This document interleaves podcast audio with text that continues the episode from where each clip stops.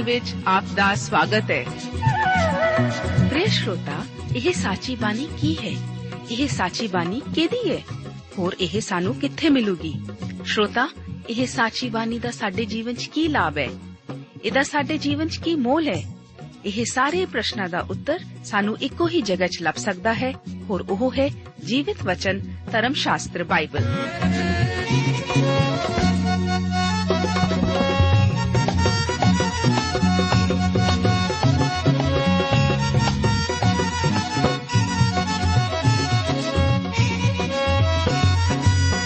ਧਰਮ ਸ਼ਾਸਤਰ ਬਾਈਬਲ। ਉਹੀ ਜੀਵਿਤ ਵਚਨ ਦਾ ਅਸੀਂ ਇਸ ਕਾਰਜਕ੍ਰਮ ਵਿੱਚ ਅਧਿਐਨ ਕਰਾਂਗੇ।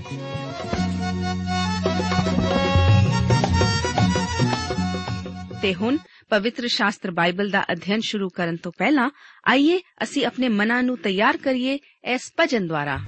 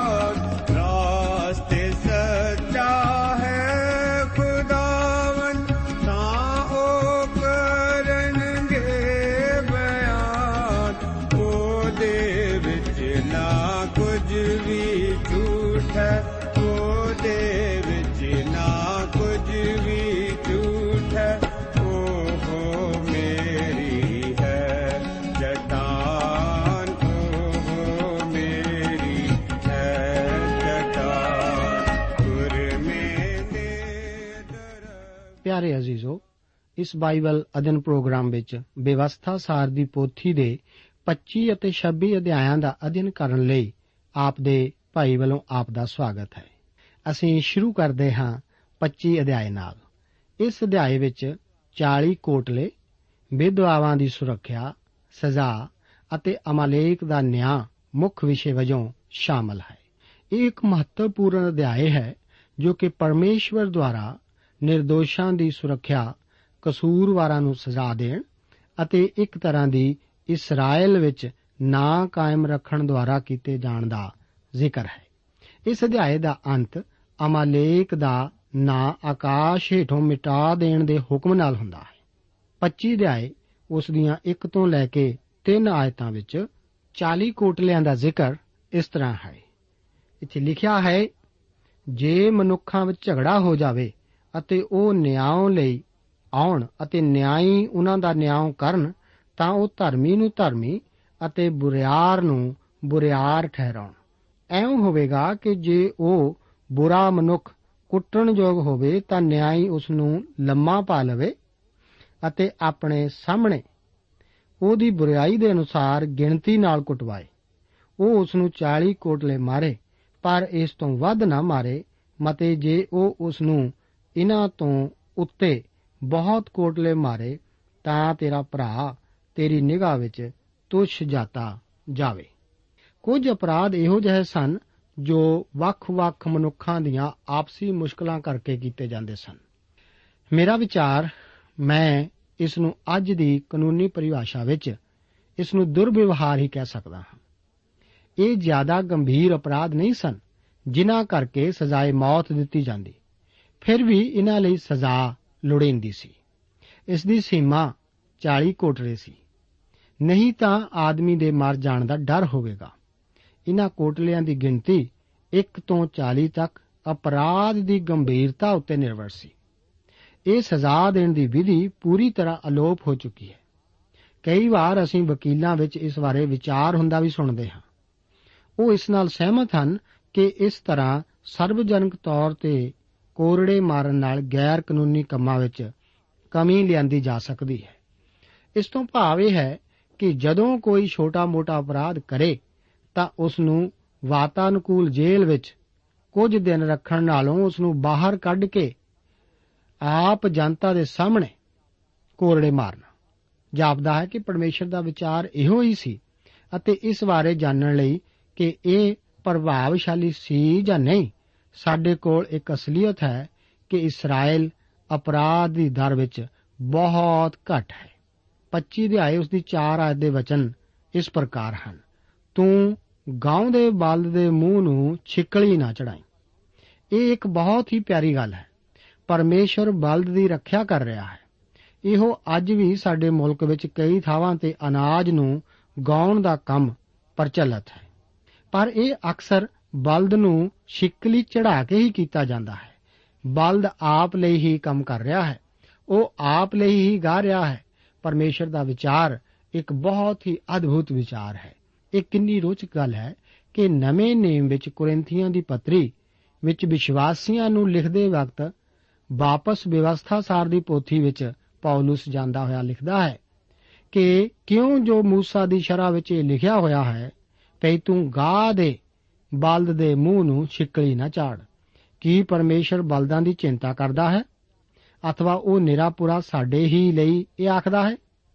ਨਿਸੰਗ ਸਾਡੇ ਲਈ ਇਹ ਲਿਖਿਆ ਗਿਆ ਸੀ, ਕਿਉਂਕਿ ਚਾਹੀਦਾ ਹੈ ਕਿ ਜਿਹੜਾ ਵਾਹੀ ਕਰਦਾ ਹੈ, ਉਹ ਆਸਾ ਨਾਲ ਵਾਹੀ ਕਰੇ, ਅਤੇ ਜਿਹੜਾ ਗਾਉਂਦਾ ਹੈ, ਉਹ ਹਿੱਸਾ ਲੈਣ ਦੀ ਆਸ ਨਾਲ ਗਾਏ ਜੇ ਅਸੀਂ ਤੁਹਾਡੇ ਲਈ ਆਤਮਿਕ ਪਦਾਰਥ ਬੀਜੇ, ਤਾਂ ਕੀ ਇਹ ਕੋਈ ਵੱਡੀ ਗੱਲ ਹੈ? ਜੋ ਅਸੀਂ ਤੁਹਾਡੇ ਸਰੀਰਕ ਪਦਾਰਥ ਵੱਢੀਏ ਜੋ ਵਿਅਕਤੀ ਤੁਹਾਡੇ ਵਿੱਚ ਆਤਮਿਕ ਗੱਲਾਂ ਦੀ ਸੇਵਾ ਕਰਦਾ ਹੈ, ਉਹ ਤੁਹਾਨੂੰ ਰੂਹਾਨੀ ਖੁਰਾਕ ਖਿਲਾਉਂਦਾ ਹੈ। ਤੁਹਾਨੂੰ ਇਸ ਦੇ ਇਵਜ਼ ਵਿੱਚ ਉਸ ਨੂੰ ਭੌਤਿਕ ਪਦਾਰਥ ਖਿਲਾਉਣੇ ਚਾਹੀਦੇ ਹਨ। ਪੌਲਸ ਇਸ ਲਿਹਾਜ਼ ਨਾਲ ਇਸ ਆਇਤ ਨੂੰ ਲੈਂਦਾ ਹੈ। ਪਰਮੇਸ਼ਵਰ ਆਪਣੀ ਬਾਣੀ ਵਿੱਚ ਆਖਦਾ ਹੈ ਕਿ ਤੂੰ ਗਾਉਂ ਦੇ ਬਲਦ ਦੇ ਮੂੰਹ ਨੂੰ ਛਿਕਲੀ ਨਾ ਚੜਾਈ। ਮੇਰੇ ਅਜ਼ੀਜ਼ੋ, ਮੈਂ ਇਸ ਨੂੰ ਤੁਹਾਡੇ ਖੁਦ ਉੱਤੇ ਲਾਗੂ ਕਰਨ ਲਈ ਤੁਹਾਡੇ ਉੱਤੇ ਹੀ ਛੱਡ ਦਿੰਦਾ ਹਾਂ। 25 ਅਧਿਆਏ ਉਸ ਦੀਆਂ 5 ਤੋਂ ਲੈ ਕੇ 10 ਆਇਤਾਂ ਵਿੱਚ ਵਿਧਵਾਵਾਂ ਦੀ ਸੁਰੱਖਿਆ ਦੇ ਨੇਮ ਦਾ ਜ਼ਿਕਰ ਇਸ ਤਰ੍ਹਾਂ ਹੈ। ਲਿਖਿਆ ਹੈ, ਜੇ ਭਰਾ ਇਕੱਠੇ ਰਹਿੰਦੇ ਹੋਣ ਅਤੇ ਉਹਨਾਂ ਵਿੱਚੋਂ ਇੱਕ ਮਰ ਜਾਵੇ ਅਤੇ ਉਸ ਦਾ ਕੋਈ ਪੁੱਤਰ ਨਾ ਹੋਵੇ ਤਾਂ ਮਰਨ ਵਾਲੇ ਦੀ ਤੀਵੀਂ ਬਾਹਰ ਕਿਸੇ ਓਪਰੇ ਮਨੁੱਖ ਨਾਲ ਨਾ ਵਿਆਹੀ ਜਾਵੇ। ਉਸ ਦੇ ਮਨੁੱਖ ਦਾ ਭਰਾ ਉਸ ਦੇ ਕੋਲ ਜਾਵੇ ਅਤੇ ਆਪਣੀ ਤੀਵੀਂ ਹੋਣ ਲਈ ਉਸ ਨੂੰ ਲੈ ਕੇ ਪਤੀ ਦੇ ਭਰਾ ਦਾ ਹੱਕ ਉਸ ਦੇ ਨਾਲ ਪੂਰਾ ਕਰੇ। ਤਾਂ ਐਉਂ ਹੋਵੇਗਾ ਕਿ ਜੇਠਾ, ਜਿਹੜਾ ਉਹ ਜਣੇਗੀ, ਉਹਦੇ ਮਰੇ ਹੋਏ ਭਰਾ ਦੇ ਨਾਂ ਉੱਤੇ ਠਹਿਰਾਇਆ ਜਾਵੇ, ਤਾਂ ਜੋ ਉਹਦਾ ਨਾਂ ਇਸਰਾਇਲ ਵਿੱਚੋਂ ਮਿਟ ਨਾ ਜਾਵੇ। ਪਰ ਜੇ ਉਹ ਮਨੁੱਖ ਆਪਣੇ ਭਰਾ ਦੀ ਤੀਵੀਂ ਨੂੰ ਲੈਣਾ ਨਾ ਚਾਹੇ, ਤਾਂ ਉਹਦੇ ਭਰਾ ਦੀ ਤੀਵੀਂ ਬਜ਼ੁਰਗਾਂ ਦੇ ਕੋਲ ਫਾਟਕ ਉੱਤੇ ਜਾ ਕੇ ਆਖੇ, ਮੇਰੇ ਪਤੀ ਦਾ ਭਰਾ ਆਪਣੇ ਭਰਾ ਦਾ ਨਾਮ ਇਸਰਾਇਲ ਵਿੱਚ ਕਾਇਮ ਰੱਖਣ ਤੋਂ ਮੁਕਰਦਾ ਹੈ। ਉਹ ਮੇਰੇ ਪਤੀ ਦੇ ਭਰਾ ਦਾ ਹੱਕ ਮੇਰੇ ਨਾਲ ਪੂਰਾ ਨਹੀਂ ਕਰਦਾ। ਤਾਂ ਉਹਦੇ ਸ਼ਹਿਰ ਦੇ ਬਜ਼ੁਰਗ ਉਹਨੂੰ ਸੱਦ ਕੇ ਉਹਦੇ ਨਾਲ ਗੱਲ ਕਰਨ ਅਤੇ ਜੇ ਉਹ ਖੜਾ ਹੋ ਕੇ ਆਖੇ, ਮੈਂ ਉਸ ਨੂੰ ਲੈਣਾ ਨਹੀਂ ਚਾਹੁੰਦਾ, ਤਦ ਉਹਦੇ ਭਰਾ ਦੀ ਤੀਵੀਂ ਬਜ਼ੁਰਗਾਂ ਦੇ ਵੇਖਦਿਆਂ ਤੇ ਨੇੜੇ ਆਵੇ ਅਤੇ ਉਹਦੀ ਜੁੱਤੀ ਉਹਦੇ ਪੈਰਾਂ ਤੋਂ ਲਾ ਲਵੇ ਅਤੇ ਉਹਦੇ ਮੂੰਹ ਉੱਤੇ ਥੁੱਕੇ ਤਦ ਉਹ ਉੱਤਰ ਦੇ ਕੇ ਆਖੇ, ਇਉਂ ਉਸ ਮਨੁੱਖ ਨਾਲ ਕੀਤਾ ਜਾਵੇਗਾ, ਜਿਹੜਾ ਆਪਣੇ ਭਰਾ ਦਾ ਘਰਾਣਾ ਨਹੀਂ ਬਣਾਉਂਦਾ। ਫੇਰ ਉਹਦਾ ਨਾਮ ਇਸਰਾਇਲ ਵਿੱਚ ਇਉਂ ਸੱਦਿਆ ਜਾਵੇਗਾ ਕਿ ਜੁੱਤੀ ਥੱਲੇ ਦਾ ਘਰਾਣਾ। ਆਪ ਸੱਚ ਜਾਣੋ ਕਿ ਪਰਮੇਸ਼ਵਰ ਵੀ ਕਈ ਵਾਰ ਹਾਸੇ ਨਾਲ ਗੱਲਾਂ ਕਰਦਾ ਹੈ। ਪਰਮੇਸ਼ਵਰ ਇੱਥੇ ਵਿਧਵਾਵਾਂ ਦੀ ਸੁਰੱਖਿਆ ਕਰਨ ਦੇ ਇੱਕ ਨੇਮ ਦਾ ਜ਼ਿਕਰ ਕਰਦਾ ਹੈ। ਇਹ ਨੇਮ ਬਹੁਤ ਹੀ ਪ੍ਰਭਾਵਸ਼ਾਲੀ ਵੀ ਰਿਹਾ, ਜਿਵੇਂ ਕਿ ਅਸੀਂ ਇਸ ਬਾਰੇ ਰੂਤ ਦੀ ਪੁਸਤਕ ਵਿੱਚ ਵੇਖਾਂਗੇ। ਪਰ ਇਹ ਦੇਖਣ ਨੂੰ ਬਹੁਤ ਹਾਸੋਹੀਣਾ ਜਾਪਦਾ ਹੈ। ਪਰਮੇਸ਼ਵਰ ਔਰਤਪਨ ਦੀ ਰੱਖਿਆ ਕਰ ਰਿਹਾ ਸੀ। ਅਸੀਂ ਔਰਤਾਂ ਦੇ ਅਧਿਕਾਰਾਂ ਬਾਰੇ ਬਹੁਤ ਕੁਝ ਸੁਣਦੇ ਹਾਂ ਅਤੇ ਇਹ ਬਹੁਤ ਰੋਚਕ ਹੈ ਕਿ ਪਰਮੇਸ਼ਵਰ ਨੇ ਉਹਨਾਂ ਦੇ ਅਧਿਕਾਰਾਂ ਦੀ ਰੱਖਿਆ ਕੀਤੀ। ਅਸੀਂ ਯਾਦ ਰੱਖੀਏ ਕਿ ਇਸਰਾਇਲ ਵਿੱਚ ਜ਼ਿਆਦਾਤਰ ਲੋਕ ਕਿਸਾਨ ਸਨ। ਸਾਰੀ ਜ਼ਮੀਨ ਲੋਕਾਂ ਵਿੱਚ ਵੰਡੀ ਹੋਈ ਸੀ ਅਤੇ ਹਰ ਇੱਕ ਦਾ ਆਪਣਾ ਆਪਣਾ ਜ਼ਮੀਨ ਦਾ ਟੁਕੜਾ ਸੀ। ਜਦੋਂ ਕੋਈ ਆਦਮੀ ਮਰ ਜਾਂਦਾ, ਤਾਂ ਉਹ ਆਪਣੀ ਖੇਤੀ, ਫਸਲ ਅਤੇ ਪਸ਼ੂ ਸਮੇਤ ਛੱਡ ਜਾਂਦਾ। ਸਿਰਫ ਉਸ ਦੀ ਵਿਧਵਾ ਔਰਤ ਉਸ ਦੇ ਕਾਰੋਬਾਰ ਦੀ ਦੇਖਭਾਲ ਕਰਨ ਨੂੰ ਰਹਿ ਜਾਂਦੀ। ਫਰਜ਼ ਕਰੋ ਕਿ ਕੋਈ ਅਜਨਬੀ ਮਨੁੱਖ ਜੋ ਕਿਸੇ ਹੋਰ ਗੋਤ ਤੋਂ ਹੋਵੇ, ਜੇਕਰ ਉਸ ਔਰਤ ਨਾਲ ਵਿਆਹ ਕਰਕੇ ਉਸ ਦੀ ਜ਼ਮੀਨ ਜਾਇਦਾਦ ਹੜਪਣੀ ਚਾਹੇ, ਤਾਂ ਇਸ ਤਰ੍ਹਾਂ ਕਰਨ ਦੀ ਮਨਾਹੀ ਸੀ। ਉਸ ਔਰਤ ਨੂੰ ਆਪਣੇ ਘਰਾਣੇ ਤੋਂ ਬਾਹਰ ਕਿਸੇ ਹੋਰ ਨਾਲ ਵਿਆਹ ਕਰਨ ਦੀ ਵੀ ਮਨਾਹੀ ਸੀ। ਇਹ ਫੈਸਲਾ ਤਾਂ ਆਪਣੇ ਵਿਆਹ ਵਾਲੇ ਔਰਤ ਨੇ ਹੀ ਖੁਦ ਕਰਨਾ ਸੀ। ਇਸ ਹਾਲਤ ਵਿੱਚ ਉਹ ਔਰਤ ਆਪਣੇ ਪਤੀ ਦੇ ਭਰਾਵਾਂ, ਚਾਚੇ ਜਾਂ ਤਾਏ ਦੇ ਪੁੱਤਰਾਂ ਜਾਂ ਕਿਸੇ ਨਜ਼ਦੀਕੀ ਰਿਸ਼ਤੇਦਾਰ ਕੋਲ ਜਾ ਕੇ ਉਸ ਨਾਲ ਵਿਆਹ ਕਰਨ ਬਾਰੇ ਪੁੱਛੇਗੀ। ਜੇਕਰ ਇਹ ਵਿਅਕਤੀ ਉਸ ਨੂੰ ਨਾ ਵਿਆਹਣਾ ਚਾਹੇ, ਤਾਂ ਉਹ ਉਸ ਨੂੰ ਅਦਾਲਤ ਵਿੱਚ ਲਿਜਾ ਸਕਦੀ ਸੀ। ਜੀ ਹਾਂ, ਨਗਰ ਦਾ ਫਾਟਕ ਹੀ ਉਹਨਾਂ ਦਿਨਾਂ ਵਿੱਚ ਅਦਾਲਤ ਦੇ ਇਕੱਠੇ ਹੋਣ ਦਾ ਸਥਾਨ ਸੀ। ਉਹ ਬਜ਼ੁਰਗਾਂ ਨੂੰ ਆਪਣੀ ਸਾਰੀ ਗੱਲ ਦੱਸੇਗੀ। ਜੇਕਰ ਉਹ ਵਿਅਕਤੀ ਉਸ ਨੂੰ ਵਿਧਵਾ ਨੂੰ ਵਿਆਹਣ ਤੋਂ ਇਨਕਾਰ ਕਰੇ, ਤਾਂ ਉਸ ਨੂੰ ਜੁਰਮਾਨਾ ਲਾਇਆ ਜਾਂਦਾ ਸੀ। ਇਸ ਹਾਲਤ ਵਿੱਚ ਉਸ ਦੀ ਬਦਨਾਮੀ ਕੀਤੀ ਜਾਂਦੀ ਸੀ ਕਿਉਂਕਿ ਜੋ ਕੁਝ ਉਸ ਨੂੰ ਨੇਮ ਦੇ ਅਨੁਸਾਰ ਕਰਨਾ ਚਾਹੀਦਾ ਸੀ ਉਸ ਨੇ ਨਹੀਂ ਸੀ ਕੀਤਾ। ਇਹ ਇਸ ਨੂੰ ਪ੍ਰਗਟ ਕਰਦਾ ਹੈ ਕਿ ਉਹ ਆਪਣੇ ਭਰਾ ਅਤੇ ਆਪਣੇ ਪਰਿਵਾਰ ਪ੍ਰਤੀ ਵਫਾਦਾਰ ਜਾਂ ਸੱਚਾ ਨਹੀਂ ਸੀ। ਨਾ ਹੀ ਆਪਣੇ ਗੋਤ, ਆਪਣੀ ਕੌਮ ਅਤੇ ਆਪਣੇ ਪਰਮੇਸ਼ਵਰ ਦੇ ਪ੍ਰਤੀ। ਇਹ ਇੱਕ ਅਨੋਖੀ ਮਿਸਾਲ ਹੈ ਕਿ ਕਿਸ ਤਰ੍ਹਾਂ ਪਰਮੇਸ਼ਵਰ ਉਸ ਵਿਧਵਾ ਦੀ ਰੱਖਿਆ ਕਰਦਾ ਸੀ। ਰੂਥ ਦੀ ਪੋਥੀ ਵਿੱਚ ਇਸ ਦਾ ਪ੍ਰਭਾਵਸ਼ਾਲੀ ਇਸਤੇਮਾਲ ਕੀਤਾ ਗਿਆ ਸੀ।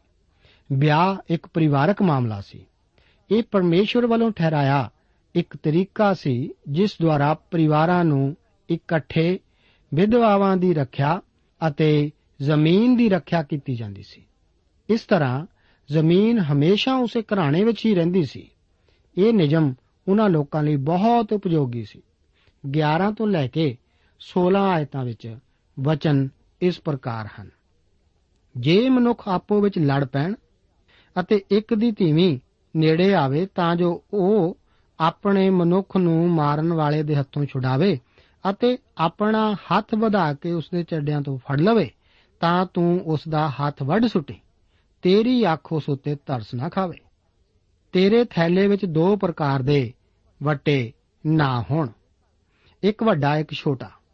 ਤੇਰੇ ਘਰ ਵਿੱਚ ਦੋ ਪ੍ਰਕਾਰ ਦੇ ਨਾਪ ਨਾ ਹੋਣ, ਇੱਕ ਵੱਡਾ, ਇੱਕ ਛੋਟਾ।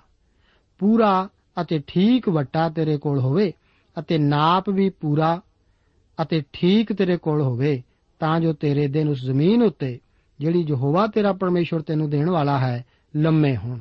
ਕਿਉਂ ਜੋ ਯਹੋਵਾ ਤੇਰੇ ਪਰਮੇਸ਼ਵਰ ਨੂੰ ਸਾਰੇ ਜਿਹੜੇ ਇਹ ਕੰਮ ਕਰਦੇ ਹਨ, ਅਰਥਾਤ ਸਾਰੇ ਜਿਹੜੇ ਬੁਰਾਈ ਕਰਦੇ ਹਨ, ਘਿਣਾਉਣੇ ਲੱਗਦੇ ਹਨ।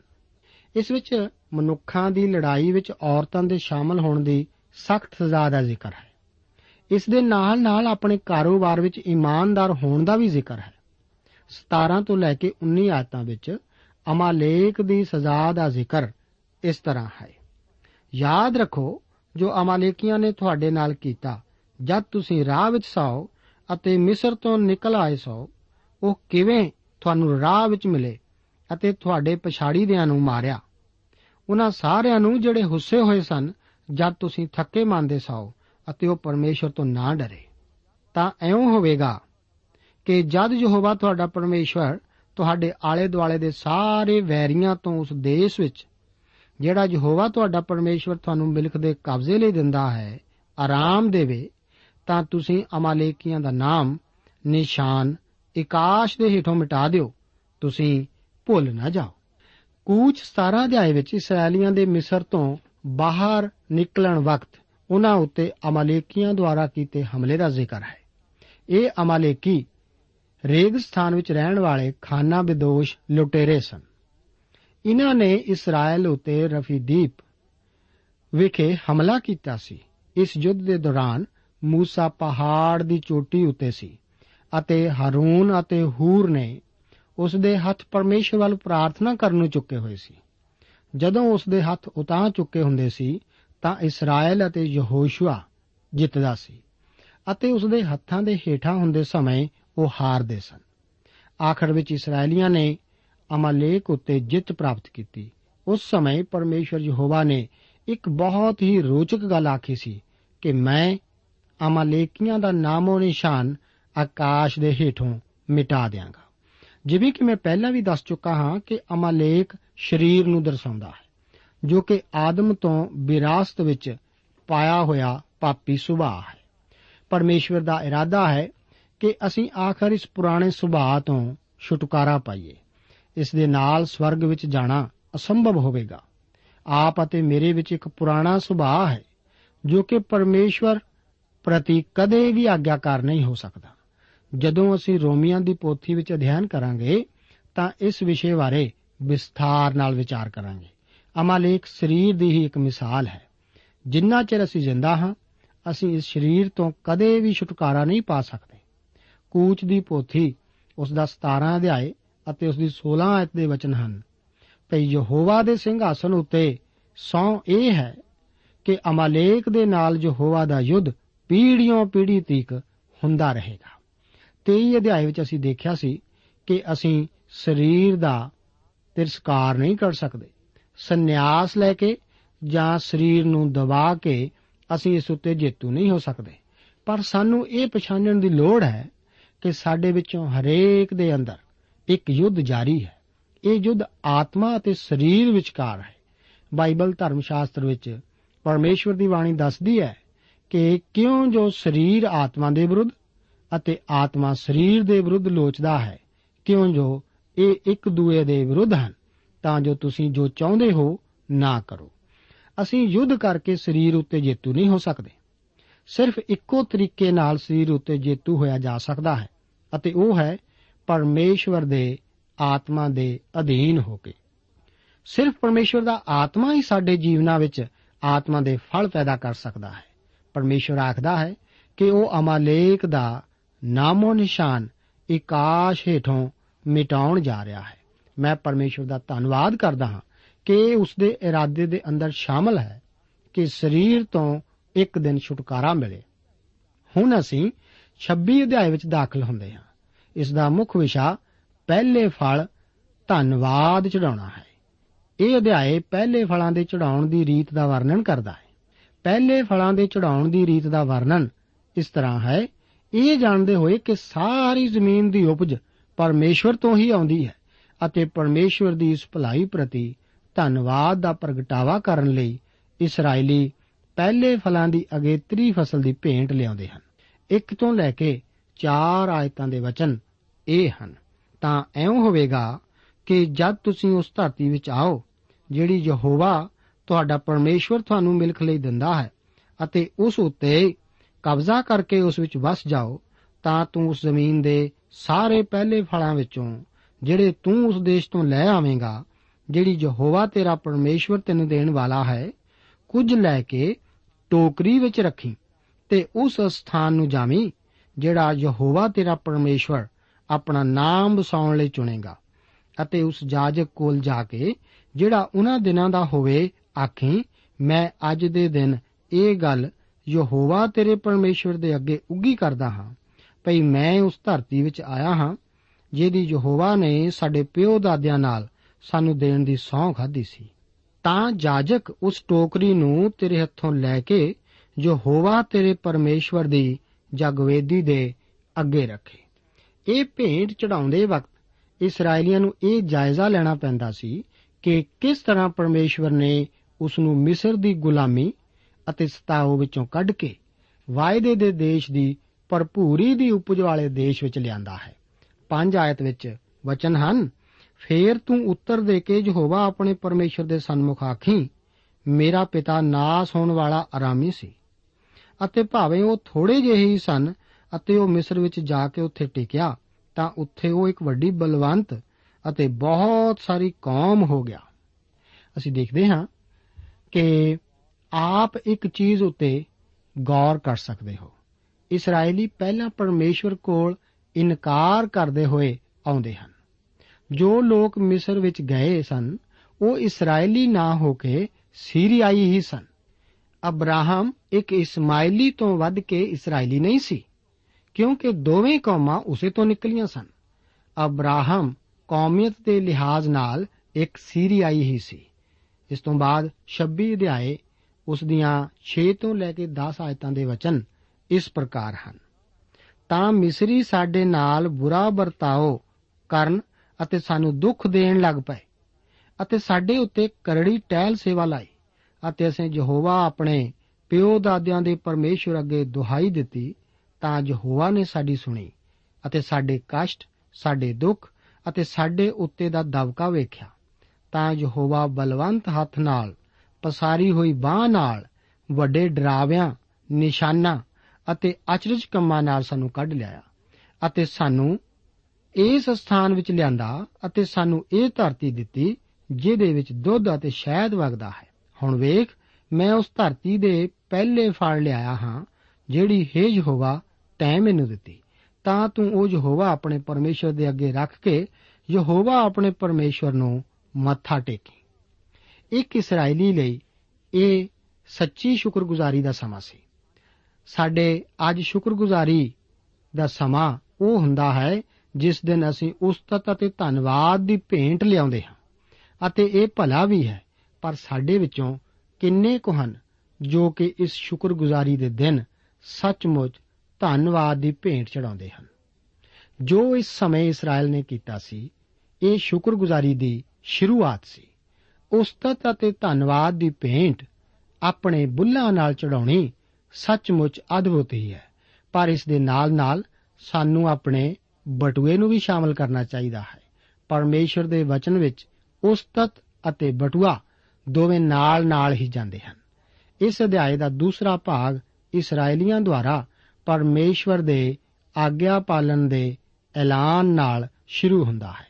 12 ਅਤੇ 13 ਆਇਤਾਂ ਦੇ ਵਚਨ ਇਸ ਪ੍ਰਕਾਰ ਹਨ।